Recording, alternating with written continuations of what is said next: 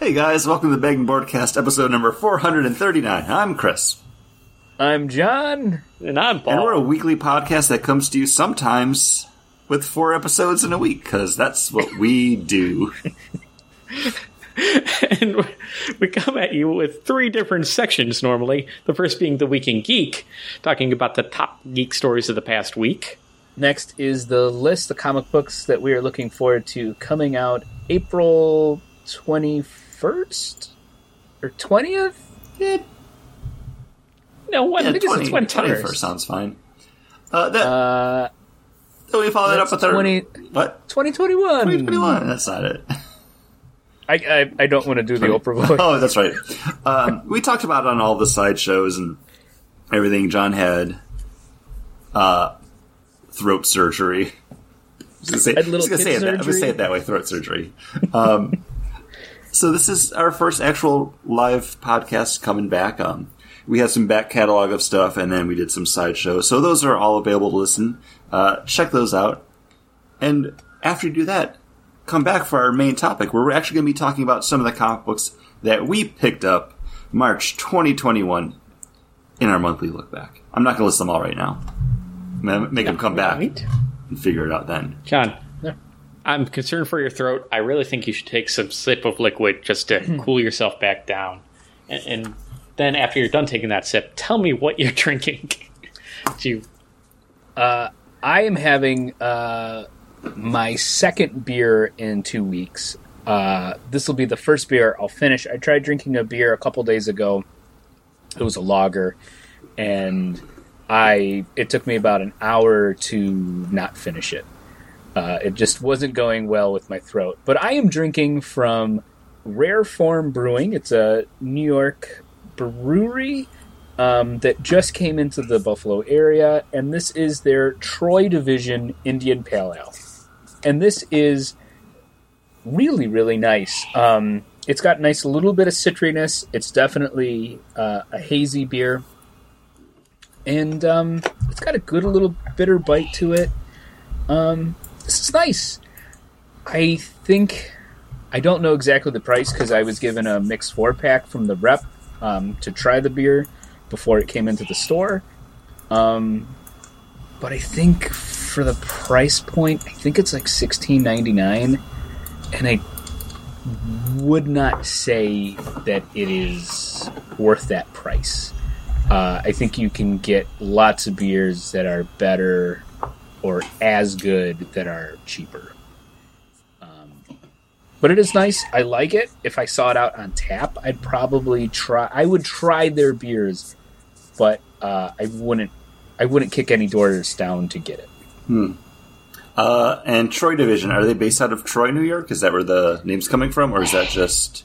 Bless you, Kate. Uh, no, they're out of uh, Clifton Park, New York. Mm. Um, but I think it's a play on Joy Division I'm guessing Uh, the band and not so much the drink. in an ode to both our city and one of our favorite bands. Oh. So I don't know. Maybe Clifton Park is in Troy, New York. Possibly. I live in this state and I don't know. I don't know, I've never heard of Clifton Park. I've heard of Troy, and I used to work with a guy named Troy. Maybe it's named after him. He's a nice guy. That's enough to name a town after. And you know who else is nice enough to name a town after? Chris! I don't know. Welcome to Roysville, baby. Population, you guys. Uh, I'm drinking. I think all of my beers tonight are actually going to be from Duclaw Brewing Company. I picked up a bunch of stuff from them on my most recent beer run. I do have some other stuff in there, so I'm gonna. I don't know. I'm gonna decide how I feel after not this beer, but my second one, which is part of their same line. But this is their Sour Me Peach Cobbler. This is a sour ale sitting at 5.5% ABV, and it's an ale with brown sugar, cinnamon, nutmeg, and peach puree. And it definitely does have all of those in there, but they don't really coalesce well. Uh, especially when you compare it to something that I had just recently with the Humble Pie from Hidden Springs Ale Works here in Florida. It's just, that is a pie beer. You take a sip of that and you're like, ah, yes, like I'm getting like that nice tart preserve. I got like that cinnamon, like I got that biscuit malty crust. Like it's fantastic. This isn't bad. Um, I picked up two cans of this just because it sounded actually really interesting. Um, drank one of them the other night. It was still a little bit warm when we had it, so at this point, figured, oh, I'll have it sit in the refrigerator for a little bit, see if it kind of get more of like that peach pop after it cools down a little bit. But it's a lot of just brown sugar, cinnamon, and nutmeg, and then you get kind of that nice stone fruit sweetness on the back end. But not bad, not great. Probably one of my least favorite Duclaw beers I've had, but we'll see. Paul, I'm looking Oh, forward to what are you hearing about what beer you're drinking. Well, I'm not drinking a beer tonight. I'm uh, taking it easy. I just had my uh, st- my second vaccine shot, and I had the Moderna. My wife also had uh, the two rounds of Moderna, and during her second round, she just fell apart. Like it was awful. She was exhausted. She was achy. She had chills. Um, so, granted, like that, it kind of hit her about 20 hours afterwards. So I actually took the day off of work. I was expecting to feel like crud today, but I was fine. Like nothing really bad. I just had like a minor headache, kind of all day, just in some achiness on my in my back. But that might have just been because I was having a lazy day and not, you know, sitting up and just having bad posture. Uh, but I'm drinking from the Republic of Teas, the Star Wars The Mandalorian Mysterious Black Tea. This is from the Mandalorian set of uh, that came out quite a while ago. It was, uh, I think, for the second season, season two of The Mandalorian. Uh, they released these varieties of teas, and this is their black tea. It uh, is is supposed to be a bold and perfectly balanced infusion, whether enjoyed hot with a splash of milk or cold over ice. Bounty hunting is a complicated profession, fueling your exploits across the galaxy and awakening your senses. uh, senses should not be. Um, no, this is just a standard black tea. If it didn't have this cool tin and uh, the Mandalorian like pasted on front of it, I would think I was drinking like a Lipton black tea. Like it's um, nothing awful, nothing great. It is you know not loose. It is in a um, What are the tea bag. tea bags, yeah. the round ones? Yeah, one of the round ones. You know, so you know it's artisanal, not just no string on No it. string attached. Uh, it's not bad, but is it worth thirteen dollars and fifty cents? You so do how get many bags come in each of those canisters? That's that's a good question. There's 36. Okay, it's 36 in pretty each. good. Uh, and you're drinking this one hot. Have you tried doing it iced yet? I have not tried doing it iced, but maybe but it's been cold here recently. You know, we're just starting to warm up, so maybe I will sacrifice a few of these and do some iced tea with it. Um, and I also haven't tried it Make with some milk, sun but tea, honestly, I always like sun tea. I don't. Yeah, I like. Yeah, oh yeah, sun tea is great. I just don't drink my tea with milk. I'm not a Yeah. milk tea kind of person. I the most I usually do is honey, and that's only if I'm like making hot toddies. Yeah. Like, I agree. or if I'm feeling really sick. I don't mind like a black tea. Yeah, I'm just gonna drink straight. Um, green tea though, or a white tea, I don't mind a little honey in there. It goes. Yeah, yeah. It, it complements the the the tea. Usually, if I'm buying tea, it's because I don't feel well to begin with, so I don't add too much other stuff to it. Um, most recently, when I wasn't feeling great, maybe like a month or two ago, I had just picked up a box of ginger tea, and with that, like a little bit of honey in there was just nice. Just sweeten that up a little bit. But usually, if I'm buying tea, it's also going to be like a flavored one, like a Celestial Seasons, like Wild Berry Zing or something. And at that point, I'm just I'm making sun tea out of it, and I put it in the fridge. Like it's I don't drink hot tea here. Uh, usually, I if I'm not feeling well, it's going to be the sleepy time with euthanasia. Boom, knock myself out, knock out that cold. It's doing the work. These these seem fun, so I'm like, you know what? And there's some weeks where I just, you know, I'm on call for work, or you know, I'm not feeling great, and I want something to talk about on the show, and I'm like, you know what? I'll try it, give it a whirl, and they're not I bad. some- like I drank some tea, you know, during my recovery because Mm-hmm. I wasn't drinking. Uh, I wasn't drinking uh, coffee, and I wanted a little caffeine, so I had some black tea. see, I would still want coffee. Uh, I was, too, I think too uh, did coffee acidic. hurt? Too acidic, probably. I was Oh. worried it would be too much on my throat. I and that everything I ate Yeah. and drank uh, hurt. So Your body was rebelling against you, much like we're rebelling against doing the news this week. That's right. We're skipping our trip to the news garden. It's been a few weeks that we've actually sat down and record. I know you get, you know, listeners. You, you, you probably noticed that we've been well behind on our comic book list. So we've we've uh, yeah just got out the last episode, which I think was recorded like a month ago this week, uh, last week Thursday when you're listening to this on Tuesday. Uh, so we're gonna let well, the it would news have been catch last up. week, but it, it we recorded we recorded like two weeks two weeks ago, right? Almost three weeks ago because it, was, right before to I went out. Because then, Mhm. yeah, Because this is this is the three week marker of my recovery. Yeah. So and we recorded probably Wow, almost so, yeah, a week, month- uh, yeah, it was almost a week- month. It was it was yeah, it was the week it was the week right that the week of my surgery is when we recorded because I recorded Anyways, it's- that and then I recorded with Chris. It doesn't It, it's been a while. Yeah. And so we're going to skip the news because we, you know, there's been news, but you know, it's also also old now. We we let it spoil. It all yes, rotted it's on going into the vine. uh, gonna- the pod. I'm trying to think of composting and podcasting. It's I've gotten nothing. Compot potter Yeah, it doesn't work. But you know what? We don't have any news to talk about, but we do have some new comic books that will be coming out soon. And John, uh, what book are you looking forward to? Because I had something I was going to pick, but I was kind of afraid that you might have selected it, so I, I crossed it off. Uh, was your pick was your pick uh, Nightwing number seventy nine? That's what I was thinking about, and I crossed it off, and I p- picked something else. Uh, yeah. Uh, we're gonna talk about Nightwing in a little bit, and uh, He's I back, baby! I, I was gonna say it. You got, But that's the name of our last episode.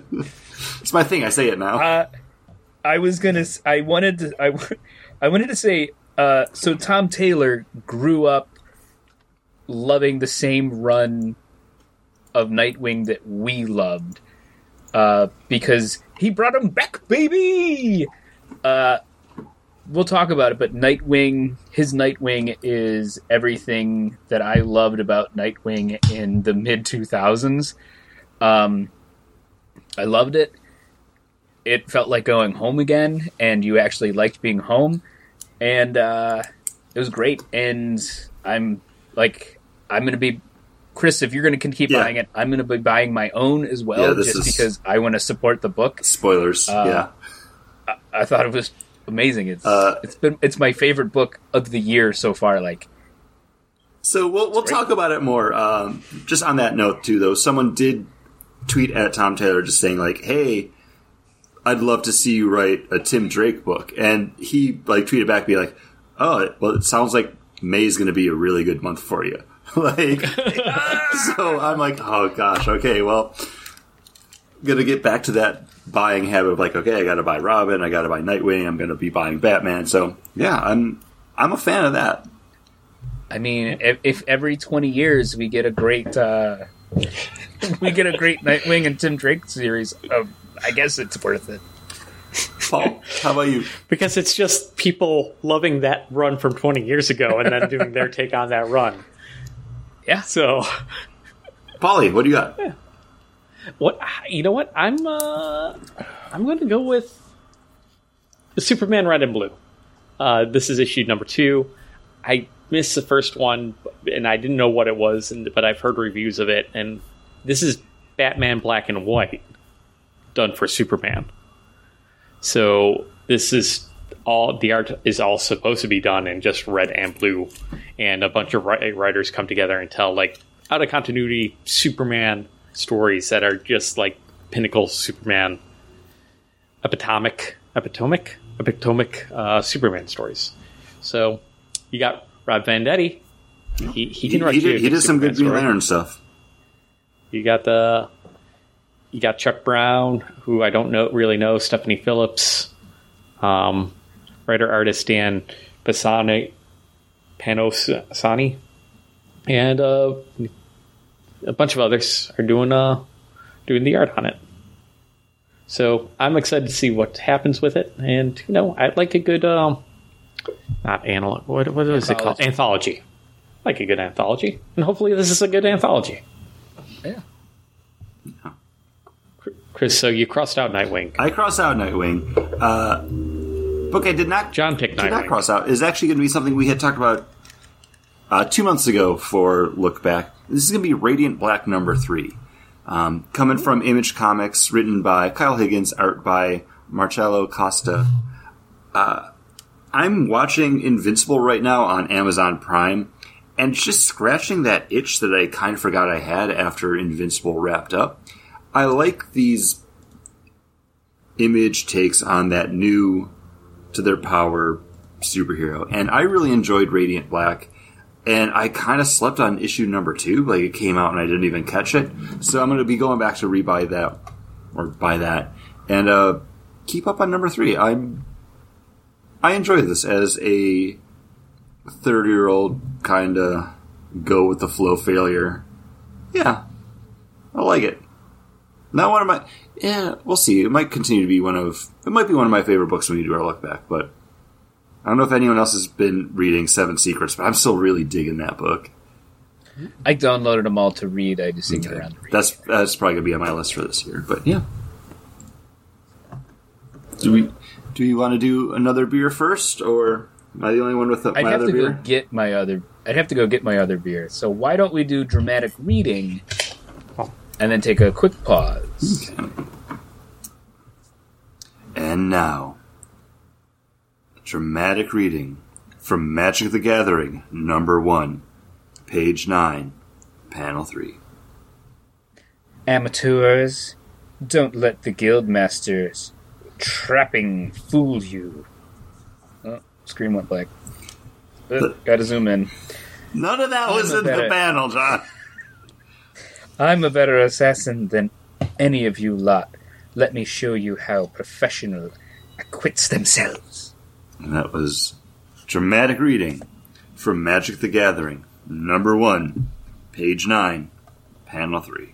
And we'll be talking about that book next month. And I apologize for not being able to stick with the same voice throughout that whole thing. That's okay. Throat surgery. So, with that, we're now going to head into our next drinks. Uh, also from Duclaw, like I said up at the front, I have another sour meat, and this is their Black Apple. Also 5.5% ABV. This is a sour ale brewed with uh, black apple puree, orange peel, spices, and lactose. And this kind of tastes like a better Redd's Hard Apple Ale. If you ever go to a gas station and see one of those on the shelf, like that that giant can for two dollars, and you're like, oh, whatever. I like apples. Um, it's like that, except just a little bit more tart on it. I don't hate it. Uh, only picked up one can of this. It, it's really easy to drink. It's got it's got everything it says on it. Yeah, I'm. I would rather drink this than the the Redds Wicked Apple. I think it's called, or something Oh. like that.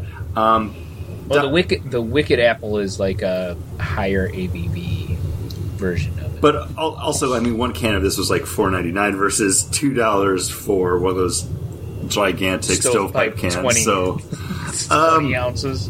I mean, dollar to drink ratio. I- I'll still probably buy that first, but this this is nice. Uh, out of the two sour me's, this and the peach cobbler one, I would I would take this one. John, Yeah. Uh, I'm also drinking another beer from Rare Form, and I thought this beer was a. It's called Royal Coconut Cream, and I thought this was a coconut cream porter. And when I started pouring it, and it uh, came out a nice golden hue, I looked and noticed it says ale underneath the cream, and uh, then uh, read the side, and it said Royal Coconut Cream Ale, an upstate New York cream ale with a uh, rare form twist. And uh, yeah, I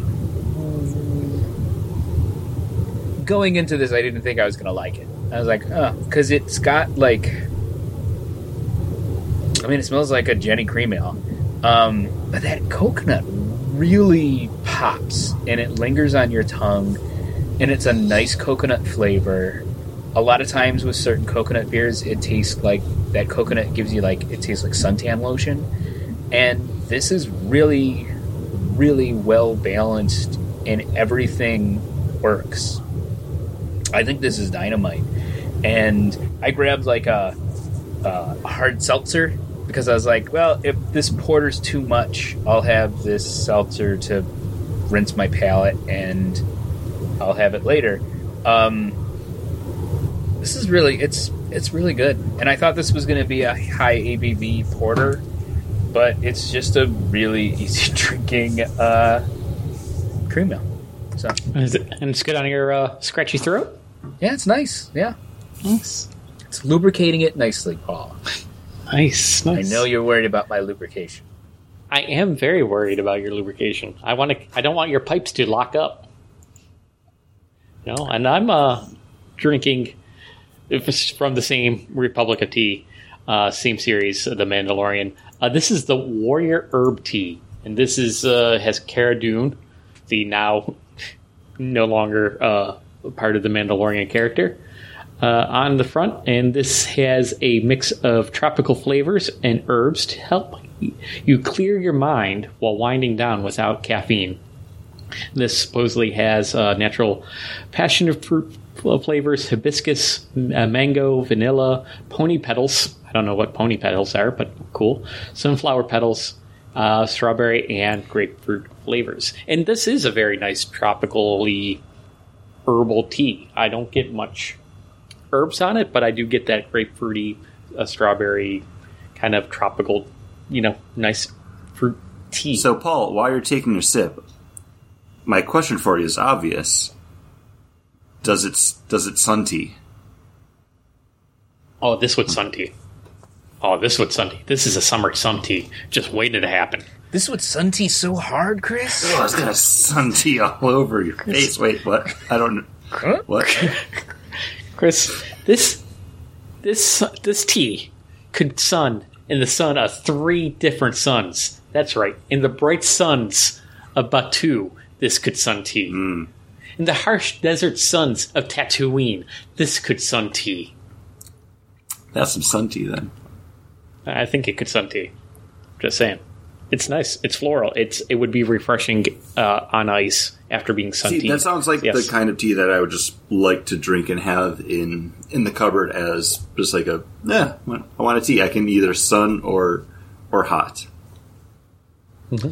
I got this really good mango tea that's made to make sun tea with, and it was really good last summer. Hmm. I'm looking forward It does to sound making it good. again. This has a little bit of mango in it. So yeah, Nice. I'm gonna. Yeah, over. Yeah, definitely over the black, the mysterious black tea with a Din Djarin on it. I would uh, sun tea the Cara Dune. Uh, Ooh, blend blend them. maybe. Yeah. Get that. some- get that There's some science there, but Yeah. do that at a later time because boys, we got some comic books to talk about. Yeah. Oh So boy, this going to head us do we. into our main topic. Again, didn't talk about it up at the front of the show, but these are going to be some of the comic books that we read in March 2021. We're going to be talking about America Chavez, Made in the USA, number one, Berserker, number one, Maniac of New York, number one, Demon Days, X Men, number one, Silk, number one, Nonstop Spider Man, number one, and Nightwing 78. So, full slate of books. Uh, lots to start off with. So, Paul, why don't you get us going with? I think this is America Chavez's first actual comic book where she's not just like appearing in like a team. Is it? Maybe I know that she's. I thought she had like a couple uh, one shot or something at least, or maybe it was just a issue where they introduced her in like Young Avengers. But this is American Chavez, made in the USA, number one of five. This is a miniseries being written by Kalita Vesquez and Carlos Gomez, and I practiced beforehand while we were on break and I still screwed up the names. I'm sorry about that. But uh, yeah, this basically we're getting introduced to her She did have a as she's before, fighting. Yes, 2017. Oh, good. Um, so man, she's been around for quite a while, over five years then. Because if she had a series, and I think she appeared before that. Um, but we get introduced to her again, fighting a giant mole. Um, not an actual like mole creature, like an animal. That's a mole, um, not a skin condition. Um, along with Kate Bishop, and outside of a high school, and she's being harassed by a fan uh, of hers, just trying to do an interview in order to get out the exposition. And I enjoyed that the writer actually called out that she's just doing the exposition. exposition. Um, but then all of a sudden, after that one moment, that kind of like self-referential humor goes away, and we're just kind of left with a weird kind of multi-team up book where even in her own book, number one, she's paired with somebody else at all times. What did you guys think? The book. I this is the first time I've really this is the first time I've really noticed this character. Um, Chris had mentioned that she was in A Force. I think she might have just had a quick scene in A Force. Again, that was also what two years ago, maybe about when we read that book. Um, and I didn't read Young Avengers when she was on it. I didn't know that she had a previous series. Reading this series or reading this issue, I felt a little lost. And I was like, this character seems like she's got history and she's been around, but as someone who's finding her for the first time, this wasn't as great of an introduction for her. It felt like you needed to know more about her before reading this book. I think the book looks great. I think the character is interesting, but it does, like Paul kind of said, like it doesn't feel like even the writer thinks that she could hold her own book with having Kate Bishop in it, and then uh, the other female character that shows up that I can't remember. Uh, Ramon. Because I, I don't even know who I don't know. Who No, she is. honestly, I, I don't either. Um, and America Chavez has always been a really cool character, but again, I don't even know if we read that miniseries that came out before. I know her mostly just from her appearance in the Kieron Gillen, uh, Jamie McKelvie Young Avengers book. And I don't know if she had been anywhere before that, so I've never seen a real origin for her, and they just kind of throw away hints to who she is, what her powers are. She can travel through dimensions, she's super strong, she can fly, she's badass. Like that's kind of all you need to know about her. So I think, John, when you were saying you you don't know that much about her, I think you kind of get enough of who she is, and now we're going to be getting that secret origin of hers. But to Paul's point too, it seems like people don't know what to do with her on her own, and they still have to make even her solo miniseries something of a team book, which I think is kind of a disservice to the character because I did enjoy this book. It sounds like I'm being negative. It's because I'm nitpicking it because I really want to like it more than I think I did because it's gorgeous. Like the artwork in this is some like top tier like Marvel superhero stuff. Uh, we get a Spider-Man cameo that I was not expecting at all, which you know that's always fun. Uh, I would look forward to reading more of this. I don't know if it's something I'm going to be knocking down doors for. It might be one of those. Oh, it's on sale on Comixology now for two dollars an issue, or I can get the trade for six ninety nine. It might be that level of book, which there's nothing wrong with because I am interested. Yeah, I just had the- just a problem with it because that first couple pages where he got them, they're battling a giant mole. You know, it's And so I'm like, okay, tr- this it seems like they're having trouble. they're having trouble with it. And I'm like, oh, and then you got the character that's, and they're like calling out, hey, this is exposition time. Um, so I'm like, okay, this is going to be a fun, zany book. And it's just going to be lighthearted, and we're going to get a lighthearted take on the character. And then all of a sudden, we're getting the backstory where she's like an orphan that washed ashore. And I'm like, okay, they're going to do the lighthearted stuff, and they're going to, you know, and this is going to be the grounded part, her backstory. And, you know, so this is going to be the interplay, and that'll be fun and then all of a sudden she's got to go to her hometown, her, her, her own building, like where she grew up, because there's a bubble around it and people are losing oxygen. And I'm like, oh, oh okay.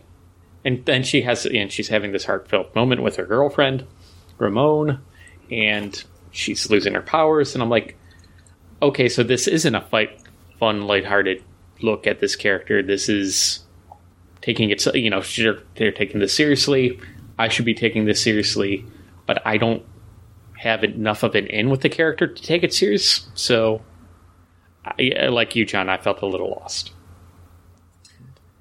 I, like it makes me want to like go back and read something else about her, like that other miniseries. Like check out the first issue mm-hmm. of that. Like it's in, she's interesting enough that I would want to read more about her, but I don't know if I would be clamoring for issue two.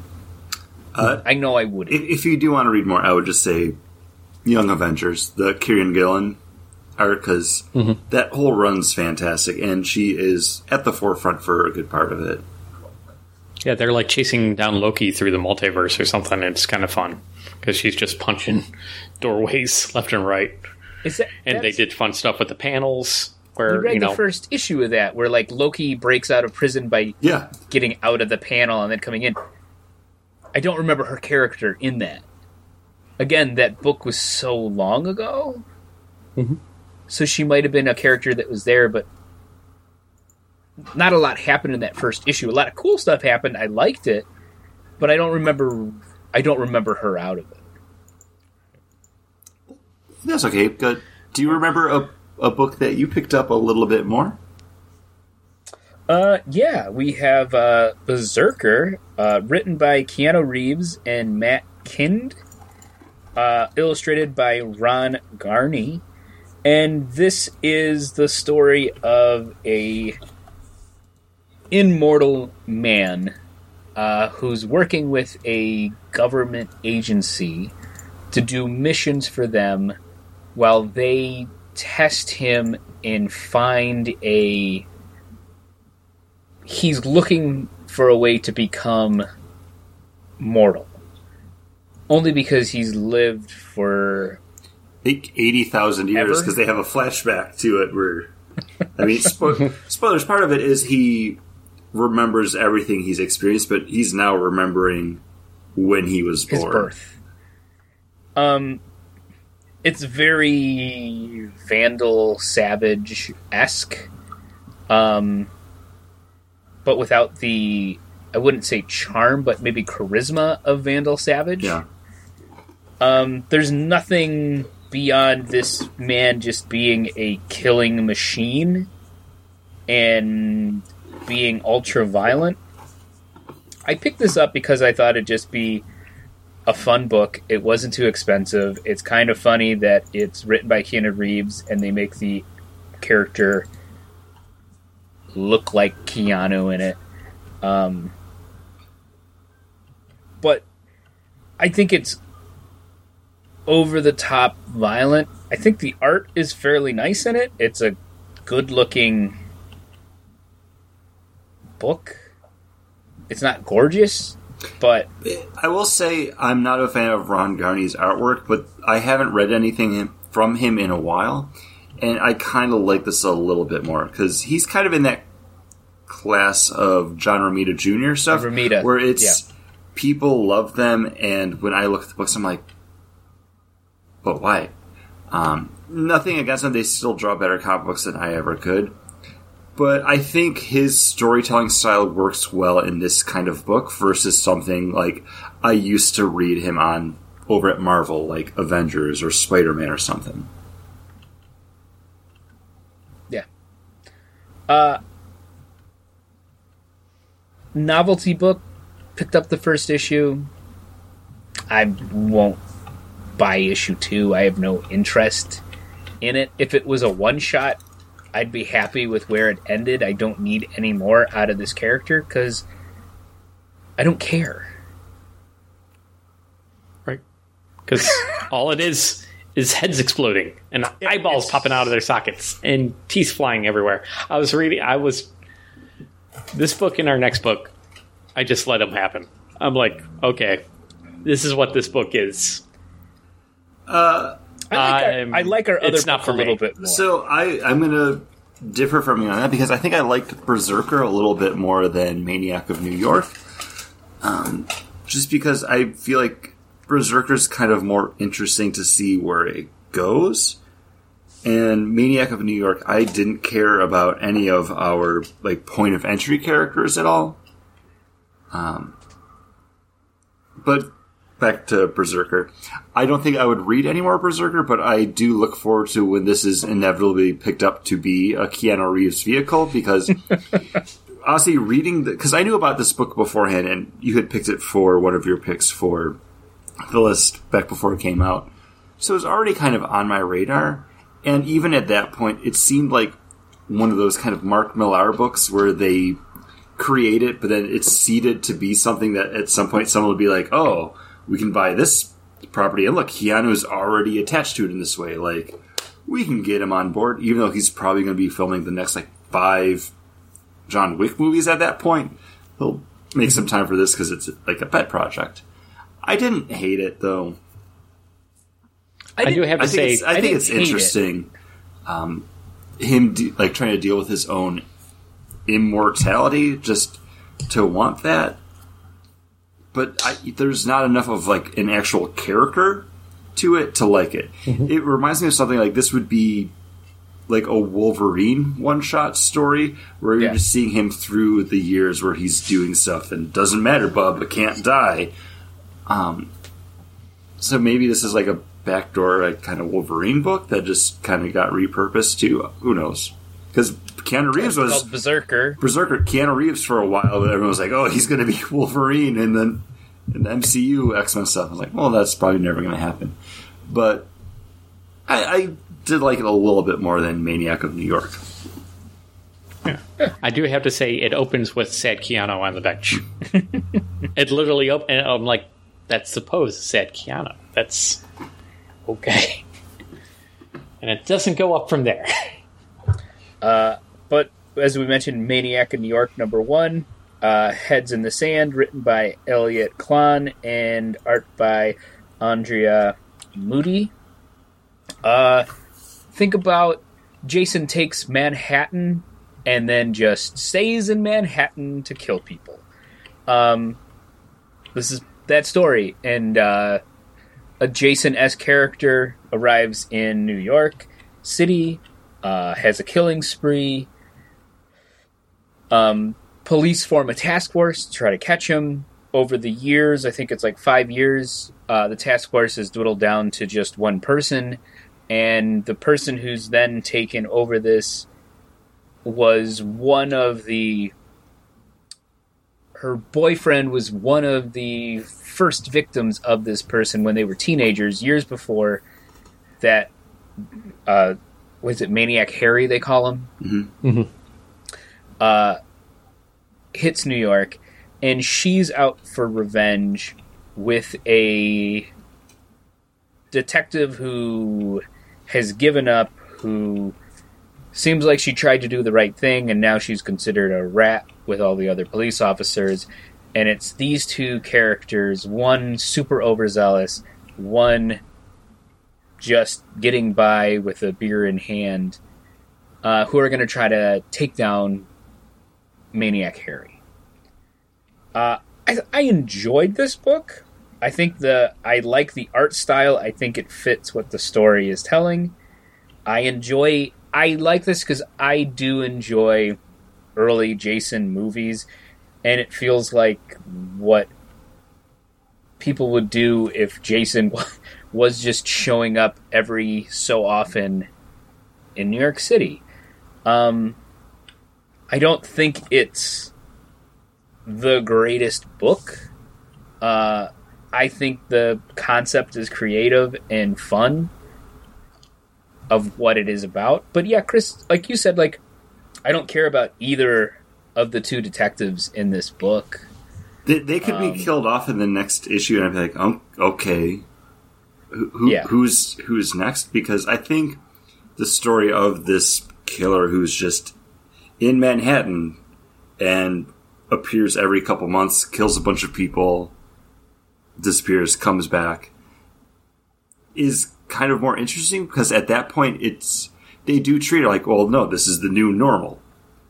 Like it just Yeah. this this okay, this happens. Like oh, be- better better go go all out. You know, everyone to their stations. Like Manic, uh, maniac Harry warning: anyone working in this area New York City, stay home. Don't eh, don't go to work or don't leave your house. Like it is the the like you said, the new norm is kind of the fun part of this, and that's, that's so more so much more interesting than just following these two like people on his trail because the people are never the most interesting part of any of the slasher movies. Yeah. You you, you want to see the slasher. And Yeah, if this was more kind of an anthology of people getting away or surviving an attack or people not surviving an attack, I think would be a little more interesting with a background story of the two cops trying to stop him. Honestly, even- would be more interesting. even if this was like a oversized anthology book, we already got Paul's attention. He still doesn't look interested. Um, where it's people like crossing paths with him, I think that would have been a more interesting story. Like some, like kind of some of the Joker stuff that we've had over at DC, where it's like, you know, your point of view character telling this tale about how they they were in the same room as him, how it affected them. They witnessed something that they did. I feel like the fly on the wall conversation is more important and than seeing the people that are like, oh, well, we're on the case. You've never seen him, have you? Like, I- doesn't it just didn't ring any bells for me at all.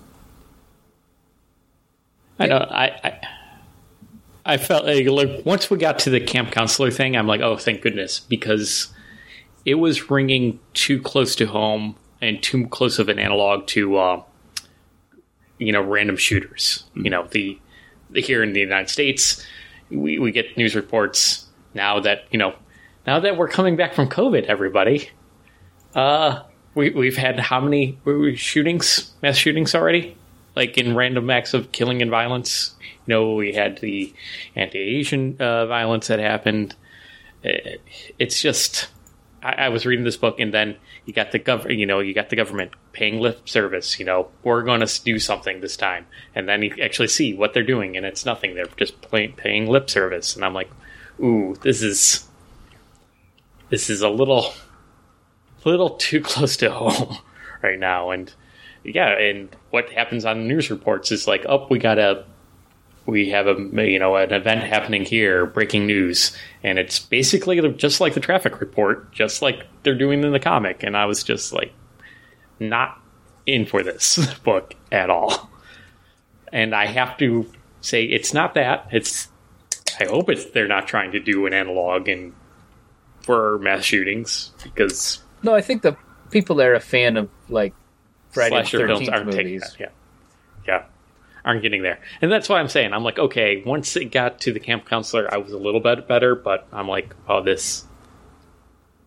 this book, and since I'm not a fan of the Friday Thirteenth camp counselor uh, dying movies, it's not for me, and I just.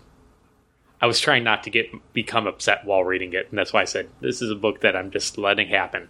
I'm just like, all right, it's fine. They're they're telling their story.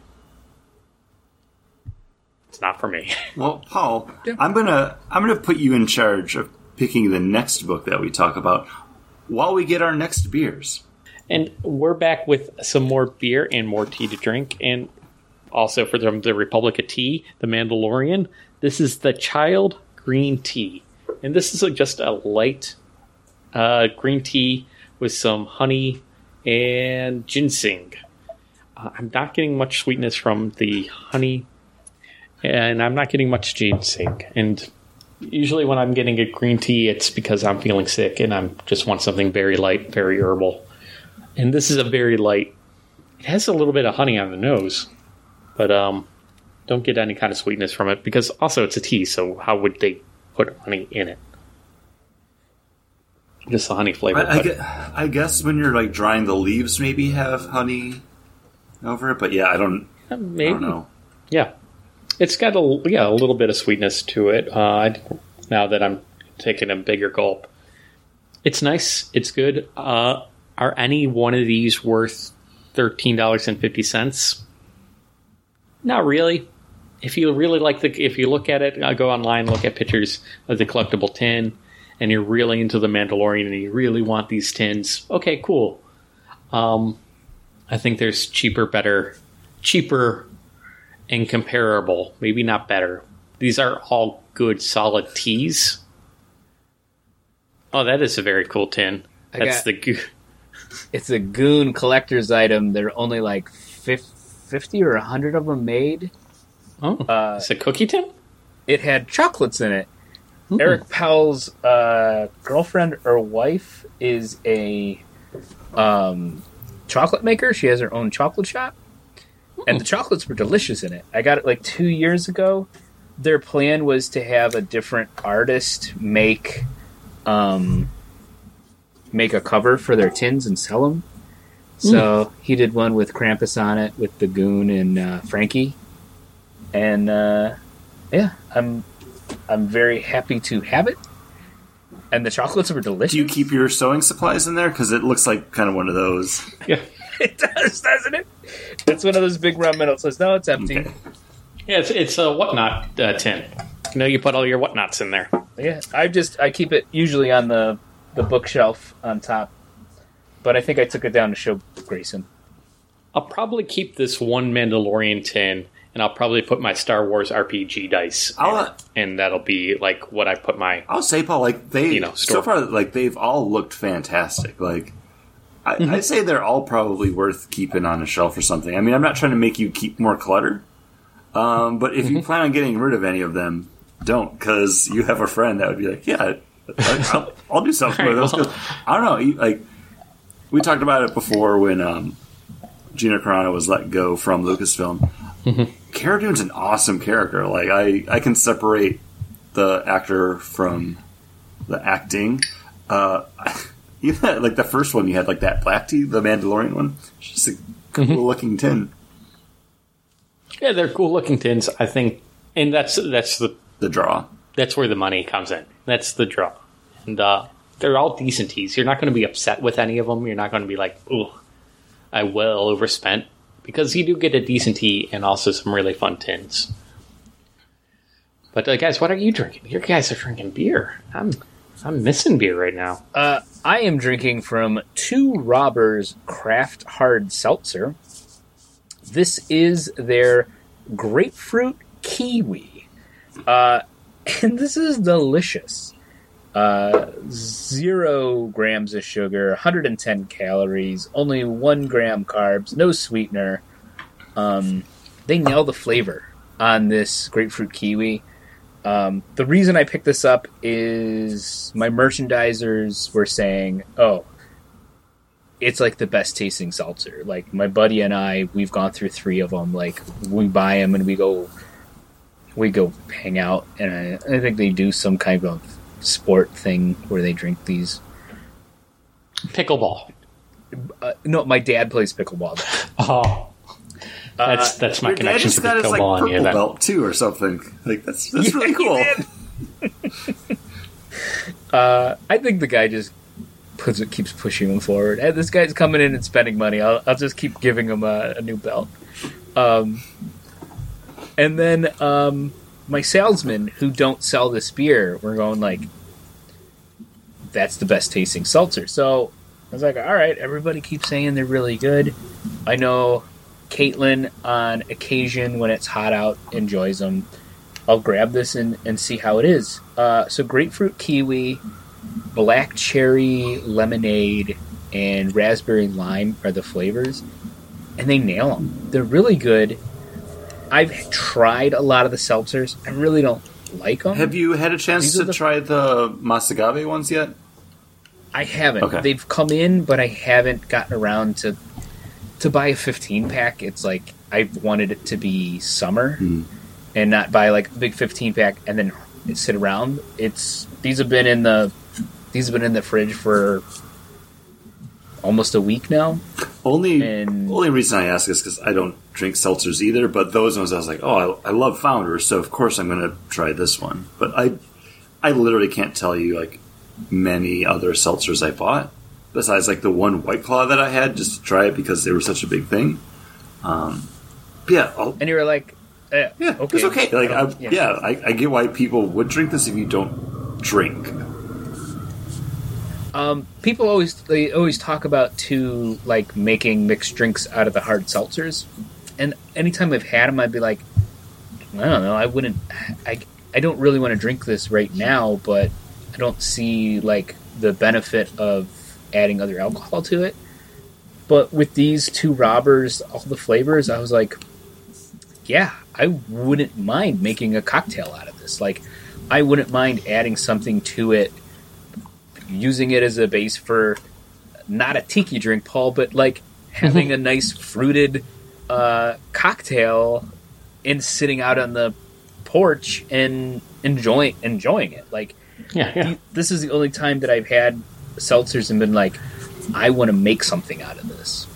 Do like a spritz or a um, like a gin and tonic, where you a, a sub out the or you know add some tonic with seltzer. add some rum or figure something out with them. Um, this is the three flavors that I have are from their volume two, which I haven't looked up what's in their volume one, but if that volume one or another volume came out, I would pick it up. And they're exp- they're expensive. They're seventeen to nineteen dollars for a twelve pack for them. But in If it's grapefruit and kiwi, maybe a whiskey, maybe like a Seagram's whiskey, yeah, I, yeah, like a cheaper whiskey, like something like that. yeah. That might be good. I don't have cheap whiskey, but I, know. I wouldn't want to spoil good whiskey for it, but you know, uh, but Like you're thinking You're patio making like a well drink Yeah. kind of. A Seagram seven. Yeah. you know that's what I'm thinking. Like a Um, seven, seven. Yeah, like a seven to seven. It. I would like to experiment with them and find good drinks. And there's probably two robbers probably has drink ideas to make with them, but they're good drinking on their own. Like it's a delight to drink it. It's refreshing. The flavors are there. But I could see myself making something with them.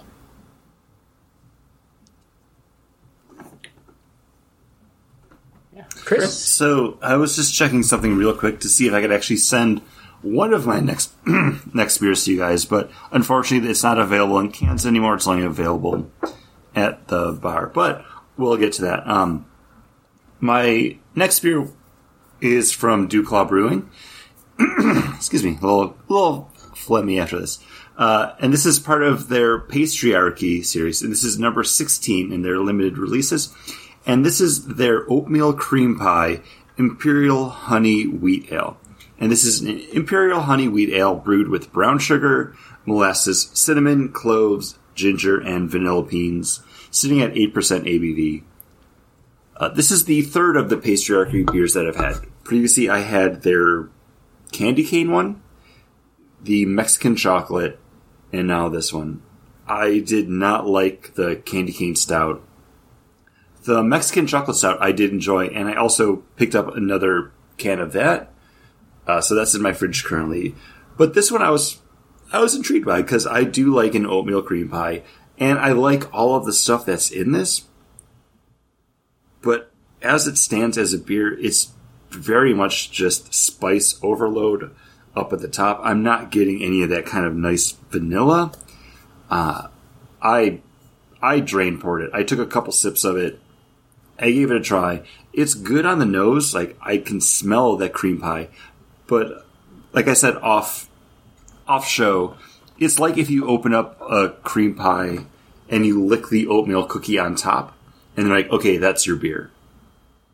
That's it, it wasn't enjoyable at all. So I went to my fridge and pulled out a beer that I picked up a couple weeks ago from Florida's own Sideward Brewing. And this is their Is That Batter? And this is an imperial stout with pistachios, chocolate, vanilla, and cookie dough. And mm. boys, if you want to make a cookie beer, this is exactly how you do it. Like right off the nose, it smells like cookie dough when you take your sip, you're like, oh, vanilla, chocolate. You get that like kind of like nutty pistachio-ness on it. It's so rich. It's so tasty. If you do a little bit of a slurp, like you get the beer with some air in it, you're like, oh, it's like you just put your bowl into a face of cookie dough and then breathe deep. It's absolutely fantastic.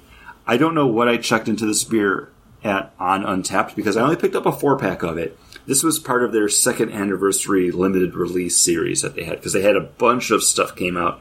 This was probably my favorite beer from all of those that they did. Um, I'm kind of sad that I can't buy more of it to bring home and send to you guys. But I'm mostly mad about the first half of that sentence where I can't buy more and just bring it home because I can only actually have it at the bar, which Florida again kind of not rushing through stuff I want to say anymore, but they're now back at full capacity. So when I went there for their second anniversary, I drove around for 40 minutes looking for parking. Eventually, I found a spot like a block away that I parked at, and then like I walked through someone's backyard to get to the brewery. I placed my order just to get some stuff to drink there, and then I sat on the curb because all of the tables and extra tables that they had set up outside were spoken for, and now they are open indoors if you want to sit at the bar. Social distancing, like there will be seats between people, but I I spent a lot that day that I went there because I bought this, I bought another stout, I got my beer for there, I bought a bottle of their special mead that they made. Uh, it was a costly day, and now I'm like, you know what? Instead of buying the four pack of that IPA that I got, I should have got a second four pack of this because the IPA was good, but it, at the end of the day, it was just a nice drinkable IPA. Um, but guys, this I'll hold it up, hold it up to my microphone. Just breathe, breathe. Oh, oh yeah, I can right? smell it. Yeah, yeah, it smells great. And can I say I'm uh I'm going to try something like a COVIDster. I'm a hipster who hated full capacity before COVID. Like I never liked full capacity anywhere. If it was full capacity, I was not going in. I I don't like being around a lot of people, but that's just because I'm kind of a curmudgeon and I like my space. Um, so I'll say I like how if I go to one of the theme parks now, I have you know six feet in front of me, six feet behind me, as long as people are being respectful and listening to the rules.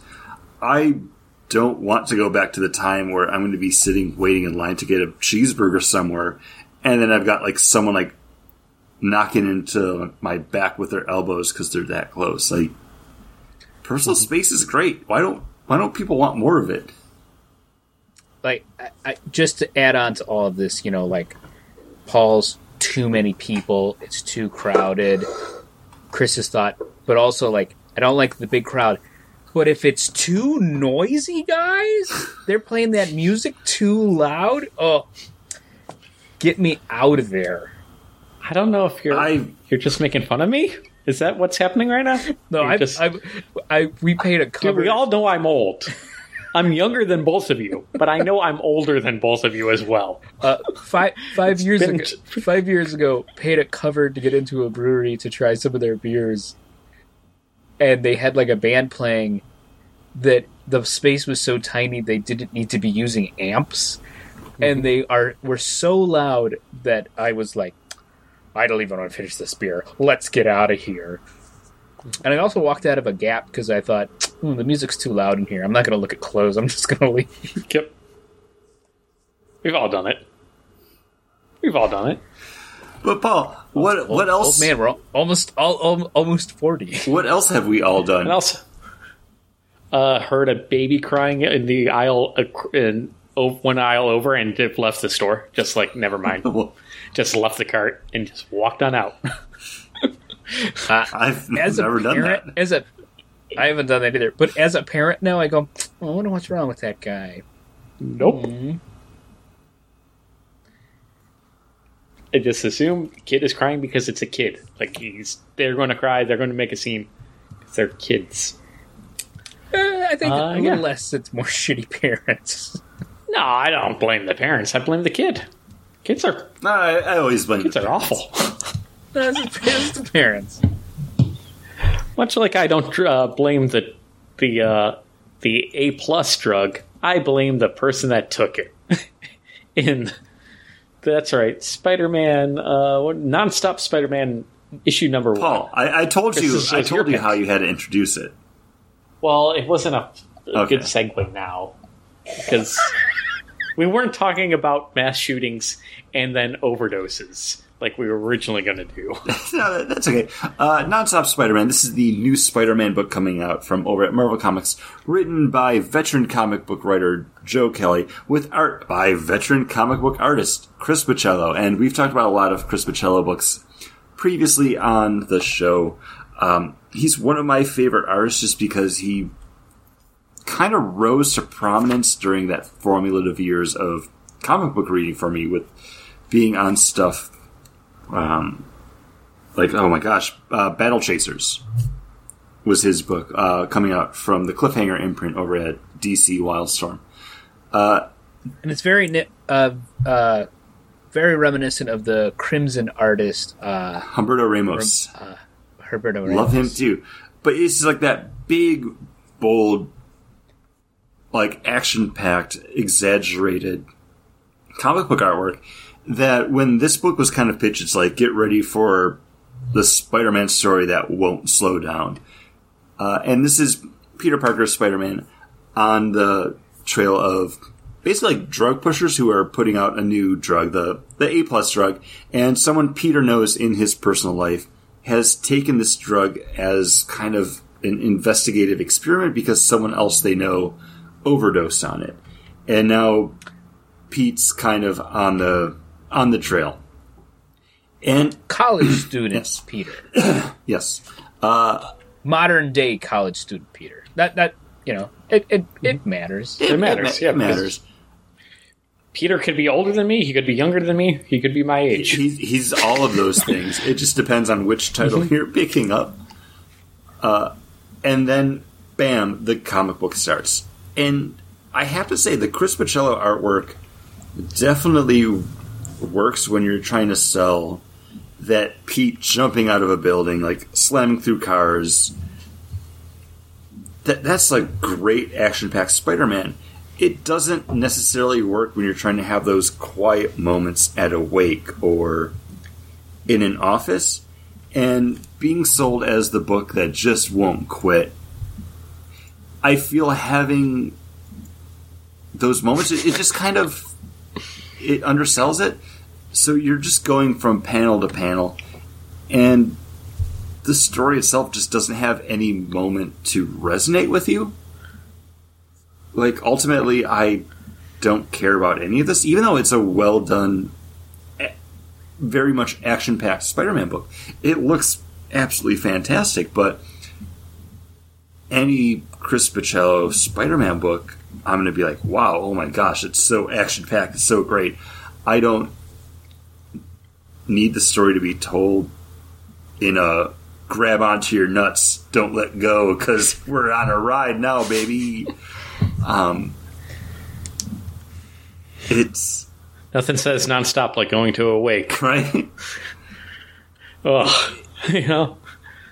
Again, you know, and that's why I brought this one up. Like feeling like, oh, it's hitting. This is the story that you're saying is a, a fun action ride, you know, and he's fighting basically people from Destiny Yeah. 2 or you know Fortnite or whatever you know video game you want. They're and he even makes a joke. Hey, th- Is they're that- the tutorial villains. Like, Is that a Yeah, I- Beyond I- I don't know what Beyond is, but you know, Well, there yeah, they a have like on they have the kind of like enforcers he's going up against have branded weapons, pretty much. They they got all the high tech gear, and you know he's making the fun quips, and it's that all of that is fun. And then it's this weird juxtaposition. Then the next scene, he's at a wake, and he's dealing with ODs and ki- kids that are taking this A plus to try to keep themselves up at night. And you know we we were all in college. We all took uh, caffeine pills. We all you know took a little bit too I- much I Sudafed. Didn't. Like, No. all right, well, Uh, I wouldn't take caffeine pills. Saved by the Pill taught me not to. I'm so scared. all right, well, anyways. Paul didn't watch enough teen dramas. we know that now. well, what were they called? The Yellow Jackets. I took that once. You work at a gas station too, though, so those are like Yeah. right there in front of you, next to like the Spanish fly. You know what? You need kids some of these trucker drugs. I need them drug Just gotta get, yeah, staying up all Oh, night, the trying trying to write back. papers and everything, and Uh, so you know, so it was just weird. It was like, okay, what was this sold as, and what am I actually getting? And does that work in this book? And I don't know. I just didn't feel like it did, and I feel like Chris is saying the same thing. John, what's your opinion? I liked it. I had fun with it. I shut it off and just read it as a Spider-Man story. I it took me a minute to realize that he wasn't a college teacher. He wasn't a Yeah. professor. That he was a college student, and then I was like, "Oh, modern day college student Peter." I like it. I enjoyed where it was going. Um, and Paul, like you said, you took you took caffeine pills. Like it's something that these kids, that college kids, would do to maybe have an upper hand on trying to study or it's Oh, a, it's an A plus. It's called A plus, so it's something that would help them study or learn. Like, and it's these people who are trying to be ahead of everyone else in a competitive. I don't even think it's. I don't think it's even trying to get ahead. It's just trying to keep up. Well, yeah, You know. yeah. At least that's even- what it was for me. It was not that I was taking a month. You know, it just got me through a couple nights. You know, working an overnight shift. It was just trying to All right, yeah, but um, keep going. You know, and I think she even said, "Hey, it's crunch time. I got to write a twenty-page paper. I'm going to be in the library for the next thirty-six hours, basically." yeah, and We've she all been there. And she she took her A plus. You know, her t- Try to- took her A plus to help her get through it, and it's Mm-hmm. it's bad news. It's not a good drug, and obviously the the the group of these smart criminals are have something to do with it, and I I don't know I, the art, the story, the I think like thumbing through the book, the page layouts are nice, but I did guided panel views, so I just swiped through them, and I think just the action worked. Everything, everything worked for this with this book for me. I really, I really, really enjoyed it, and I, I grew up on Spider Man. Like when I grew up, we had a subscription to Spider Man. I had two or three books coming every month. Um, and I'm like, I just really enjoy Spider Man books where they're just not hammering down Peter. Oh, his girlfriend broke up with him, or he's having problems with Mary Jane, or this or that. Like, I just enjoy a good Spider Man story where he's his social life and his being a superhero kind of work together versus the social life being down because he's being Spider-Man. And I think this kind of works and he's trying to help his friend who he maybe has a crush on and get to her because she took that drug. And what he does to those villains to try to get there to save her, you know, slams the bookcase on the mm-hmm. guy, throws the guy through the ceiling and says, "You know, you're going to live you're going to be in some traction for a while, but I have to save my friend." I, I like those moments. It's Peter going a little more beyond what he normally does, but it for the reason of trying to save his friend. Even when he's like, "Cops are on their way. I can't deal with you guys because I have to get to my friend." Like that's something that I feel like on occasion Peter would do when he feels like he has to help somebody. That that criminal I'm fighting, I'm going to have to let them get away, but I'm going to put a tracer on their car and I'm going to get back to it. But I need to be here for my friend.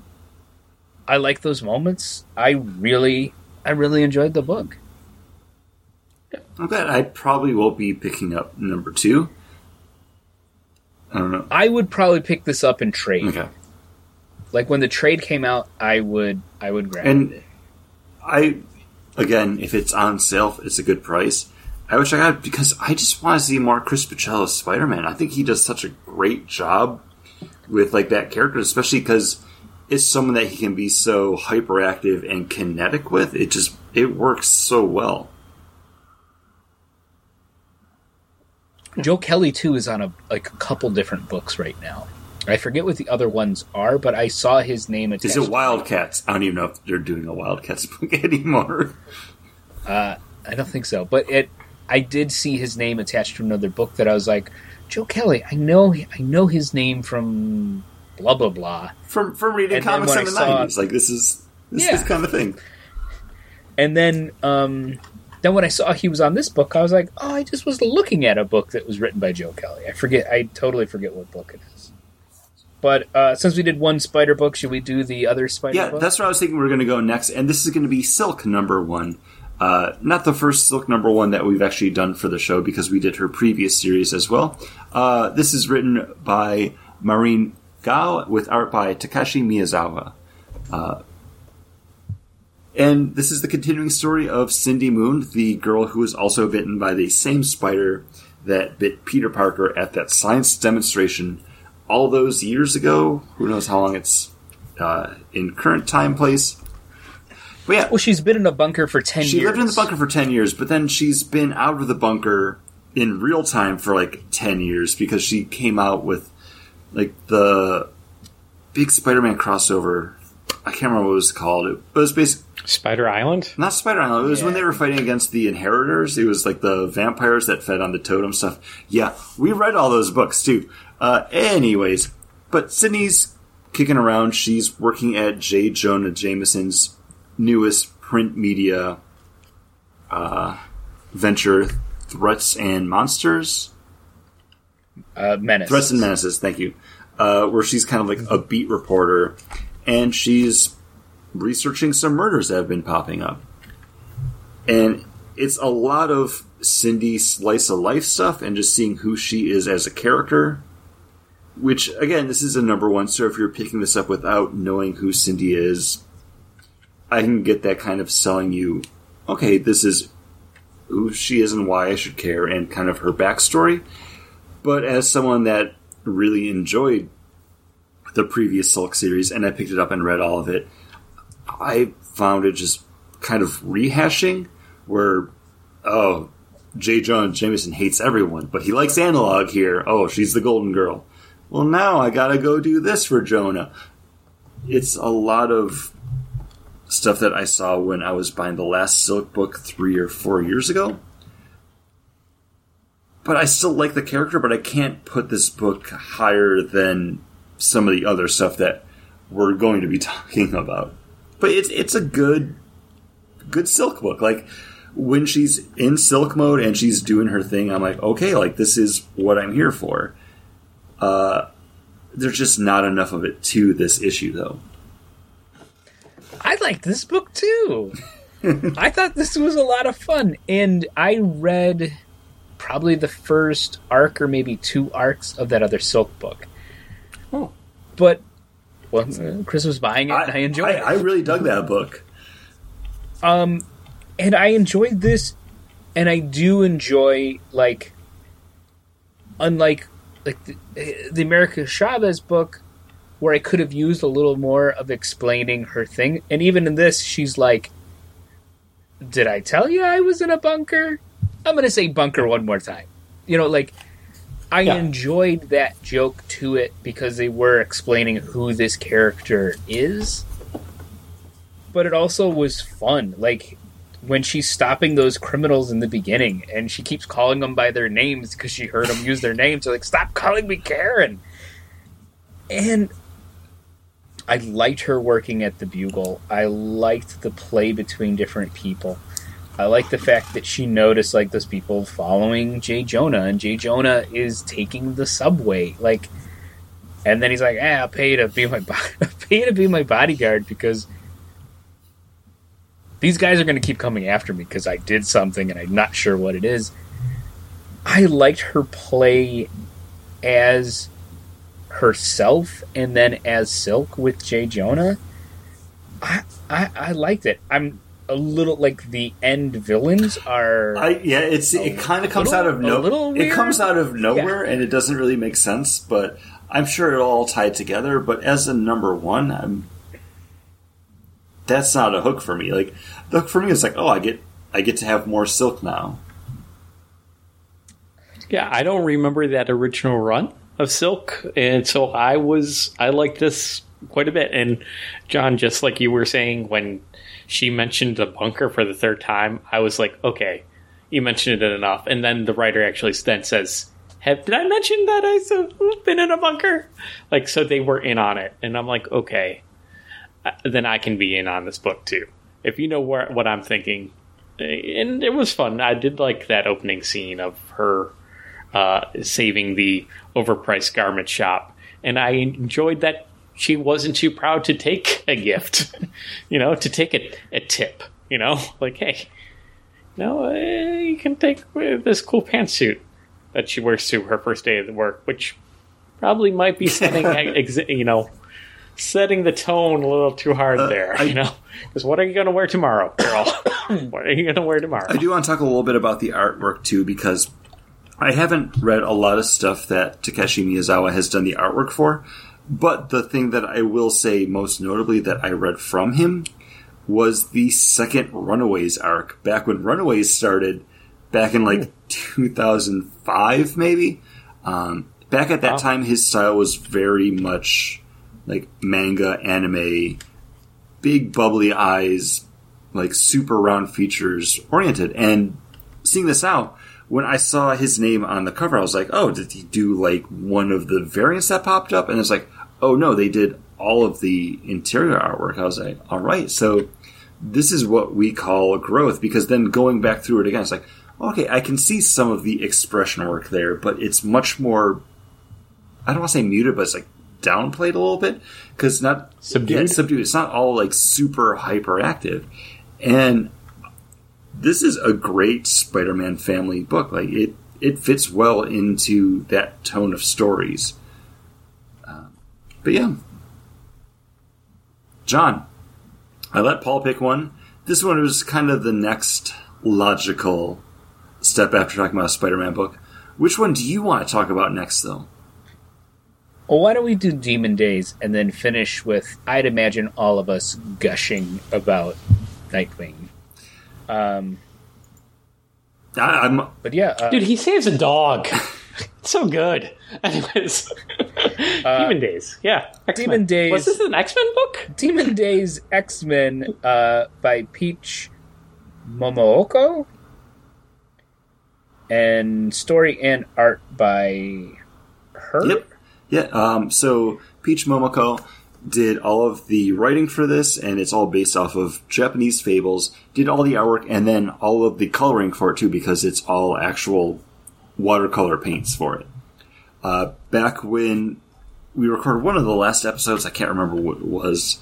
I kind of prefaced this off by saying, like, yeah, this is going to be my favorite book when we actually get around to doing this monthly look back because we're basically given a feudal samurai story where it's Psylocke, who's known as Sai in the story, going into a town and then has to protect it from like a Japanese demon, which is Venom. It's like the snake Oni.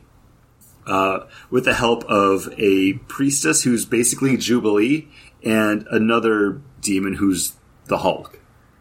And if that sounds Well, crazy, the it is. But it the Oni the Oni is the Hulk. The um, serpent Oh, with the venom's got a different. I forget the, what they call it. But yes, Was it? But yeah, um, if it sounds crazy, it is, but it works in the language of the storytelling. And the very first thing when I jumped into this is very reminiscent of one of the Sandman spin-offs tales that they did. I'm blanking on the name of it now. Oh, I should have been better prepared. But it was basically, oh, it's the Dream Hunters. Um, it was a telling of a Sandman story, but it was through the lens of like an ancient Japanese folk tale. And it worked in that tale, uh, type of storytelling. And I think it really works well here, just kind of seeing this reimagining of the characters. The story's fun. The artwork for it's absolutely fantastic. And I'm looking forward to uh, issue number two, which is going to be something completely different. It's not going to be another feudal Japan samurai story. Uh, I don't know what to expect because it's going to be focused on this, you know, Demon Days imprint Black Widow, and it looks more like spy schoolgirl thriller. I don't know. I Yeah, I didn't. Oh, go ahead. I really enjoyed this book until like the last page, like the last couple pages when it's a girl reading a book that we just read, and then it's like it's something else, and you see that Black Widow of the woman who's like either housing her or mentoring her, and then you have the wolf pop up. Like I would have enjoyed just following Sai through different towns as a Ronin that have ties to the Marvel universe, then mm-hmm. like, oh, now it's going to be some weird, like you said, Chris, like a schoolgirl Black Widow story. Like, I would have liked it just to have stayed in that feudal Japan with these characters tied to it. I would read number two to see where this is going to go and how things are going to tie together because this book was interesting enough and beautiful enough. Like it's, it's it is gor- it is gorgeous.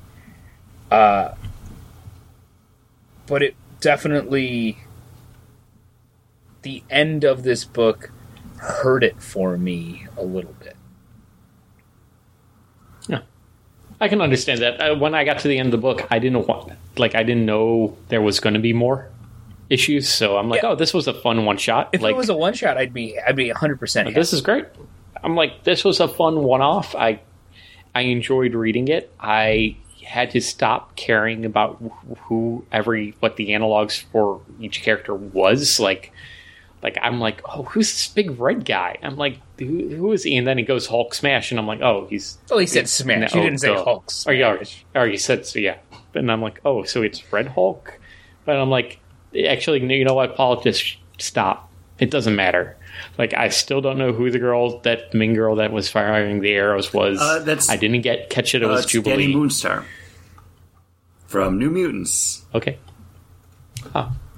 Okay. Didn't catch it. It was, but not no. Don't you know? I don't think I shouldn't have let that be a barrier to, for me to let it be fun. And once I stopped having it be a barrier, if, as soon as I stopped trying to figure it out and just enjoyed the story for what it was, it was a lot better. And I really liked Venom Snake. You know that was Venom Snake that was, was really good. It's great. And I like that, you know, he, oh, we're weakening him, and then he actually looks like a snake. And I'm like, okay, cool, cool, cool. Like, I'm in. This is fun. Uh, Logan's a wolf, you know, lone, lone wolf and cub. Cool. Um, you know, it doesn't matter. No, he, he could have been anybody. It, it, it he could have been Sabretooth. He could. They called him Logan. Sure, you know. Um, but it's still a fun story. I think it's a great one shot. I'm going to keep on imagining it as a one shot because the next issue, guess what? That's also going to be a one shot. yeah. I think it's kind of like an anthology miniseries where each one's going to be like Yeah. a different type of story. And honestly, even just after reading this one, I'm I'm fine with that because I would have loved a direct continuation, and we we might be kind of getting that because there is kind of that oh Henry ending at the end where Logan's still existing in like modern day Japan in like the mm-hmm. the woods behind the shrine that was seen in the actual story. Paul, you're making a face. Here's the real twist it's not actually Logan, it's Berserker because he lives forever. There's the real twist. It's all coming for a whole circle. Can I That's actually Keanu Reeves. can can I also just say I didn't realize that that character was Jubilee, and then when you said that, it blew my mind because like, oh yeah, the fireworks, it's a- it's the young kid. cross her eyes. Oh, she has it totally. she has the big X earrings. Yeah, and and her hat has like fireworks on it. I didn't see it at the time, but now I'm like, boom! Oh yeah, it totally. Uh, I'm totally sorry, the fireworks go paff, paff, paff, paff. They don't go boom. Yeah, because you're thinking of boom I'm boom. thinking of Boom They go boom, Uh, which the boom boom figure, lo- which is a figure you can get. it looks really cool, and I hate boom boom. It does. We didn't talk about that. No week in geek, but it's fine. cool. Maybe next week. uh, but I think that's going to head us into our final book, the one that we've actually already talked about with Nightwing number 78. And this is coming after the end of the like two and a half year long Ric Grayson storyline where Dick got shot in the head. I forgot who he was. I don't know. I actually fell off of the book Came a cab driver. happening. So I can't give you any more details on it, but I think that story arc went on too long because I don't remember the last time I actually bought a Nightwing comic, and Nightwing is one of my all time favorite comic book characters. And when I saw it's like, okay, all new, all different Nightwing, not a number one, it's number 78. So it's just kind of continuing on picking up. Uh, we, we said it before. Nightwing's back. Written by Tom Taylor, art by Bruno Redondo. This re- Who nails it th- with this art? reads just like one of those Nightwing books from when we got back into comics. When it was kind of written by like Devin Grayson. I can't remember who was art during that time, but it, it's that down to basics Nightwing where he is a little bit more grounded and he's doing what he's got to do and just kind of stumbling along his way because you know I I don't need much. I'm a simple man, Nightwing, and I really like that version of the character. Uh, when he's reading that letter from Alfred, like I didn't cry, but I got like little wells of tears in my eyes that I was like, this is just a really touching moment. I even like pushed off reading it. I was like, I'm not gonna read. I'm not gonna read this right now. I'm gonna come back and read this when I'm more in an emotional state. But it is everything I've been wanting in Nightwing comics, and I named my son Grayson. Like, I'm, I'm a Dick Grayson fan. I'm a Nightwing fan. Like, when my wife said, uh, "What do you think of the name Grayson?" I was like, "Done. Yes, we'll name him that."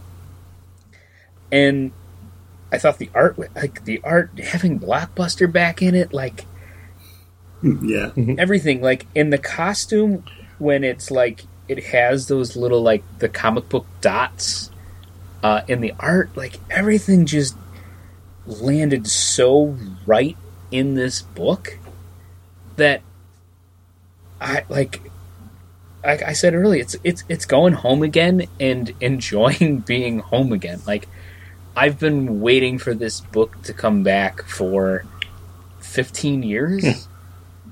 and I'm so glad it's back, and I hope it goes a while. And I hope this guy does a great Tim Drake book in a month. Like, yeah, Or maybe Tim Drake just shows up in Nightwing in a month, you know, uh, even then, I'd be I'd be happy. Uh, for issue three. I, I just really enjoyed everything about this book, and this will probably be my favorite book of the year as long as it stays on with this caliber. Um, I it's, I mean, I've been, I love it.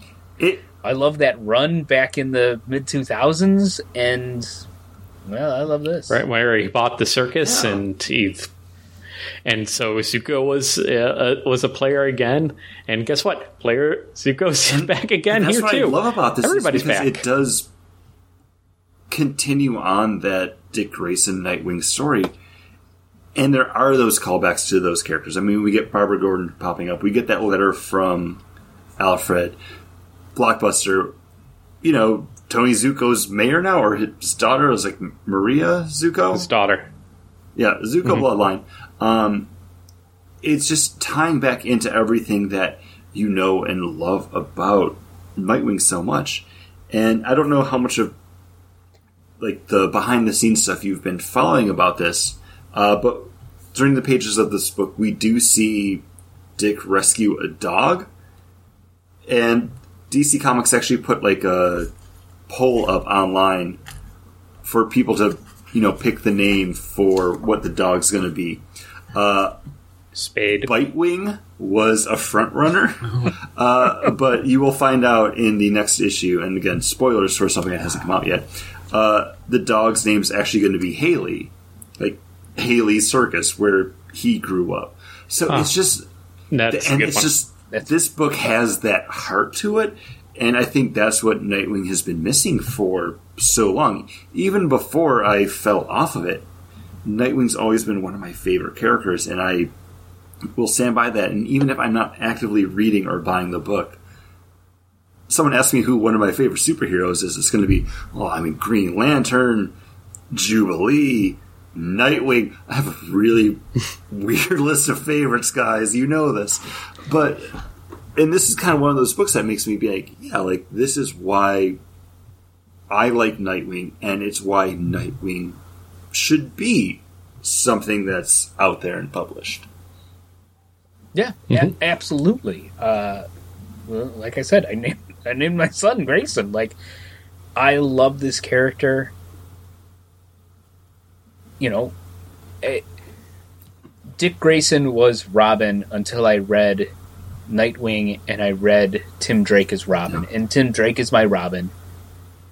Nightwing's Nightwing, but even when he wore the cowl and was Batman, I loved Dick Grayson. I loved him with Dam- the only time Damian's worked for me, aside from with just recently with um, uh, the Superman's son Oh, the Super Sons, Jonathan the, Kent. and the Super Sons, Jonathan Kent. Like the only time he worked for me was with Dick Grayson, and he works really well with Jonathan Kent. It's just I'm just so happy this this book has come around. It's taken almost 20 years, but it's finally back and I'm so happy, you know?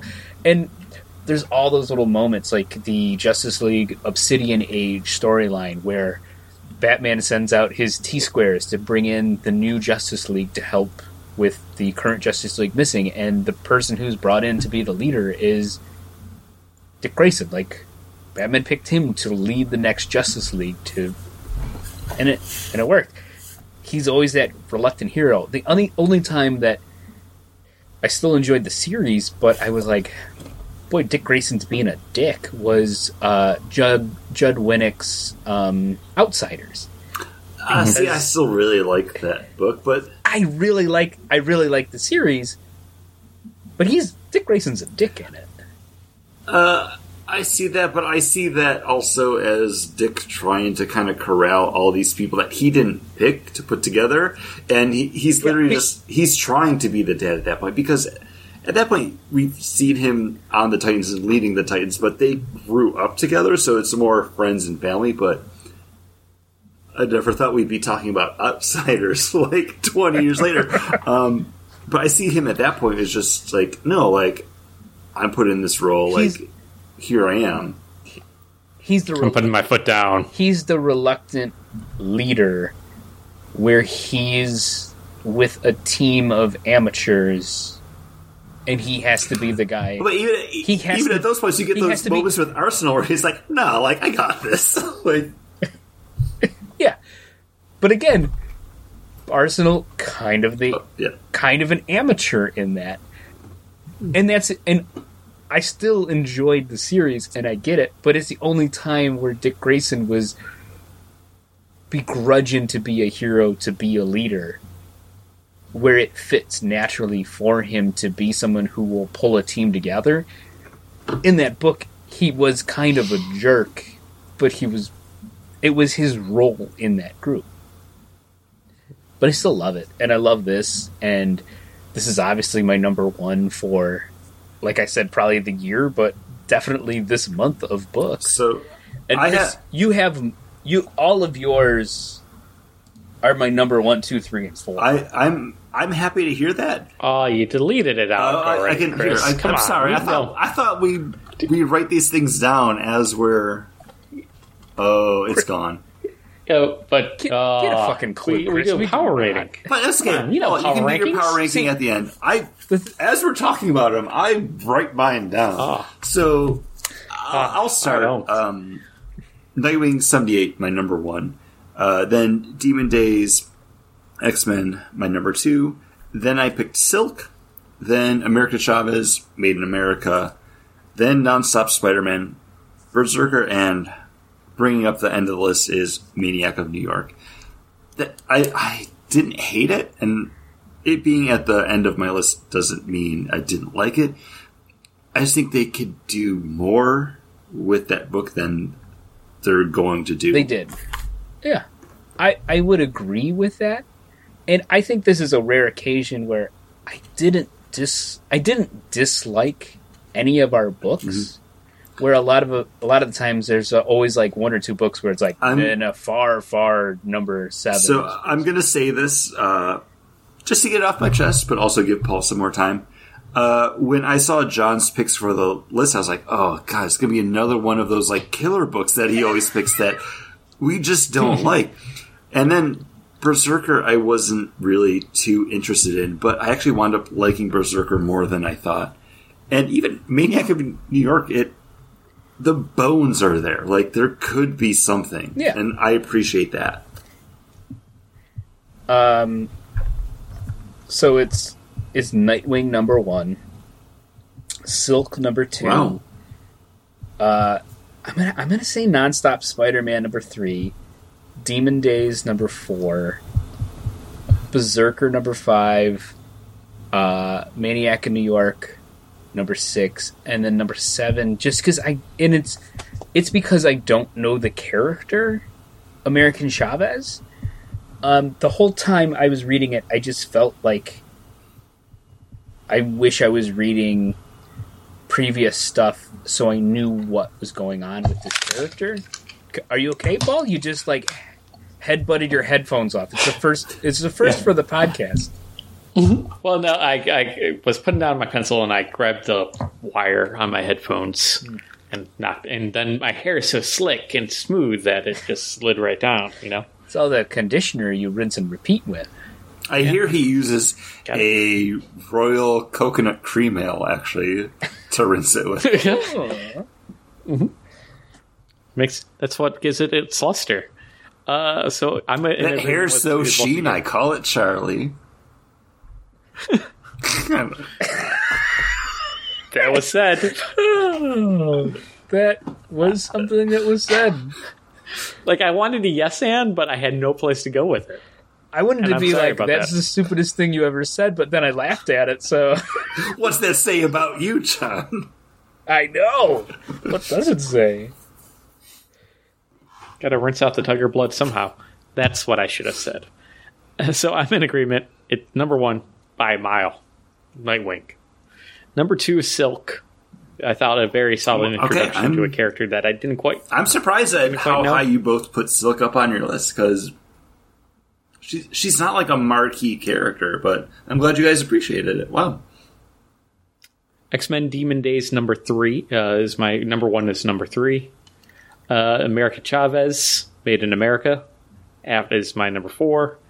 Number five, Nonstop Spider Man. It does not get an A plus in my book. Uh, number six is Berserker, and then well down, well down the street is number seven, Maniac in Manhattan or Maniac in New York or whatever it's called.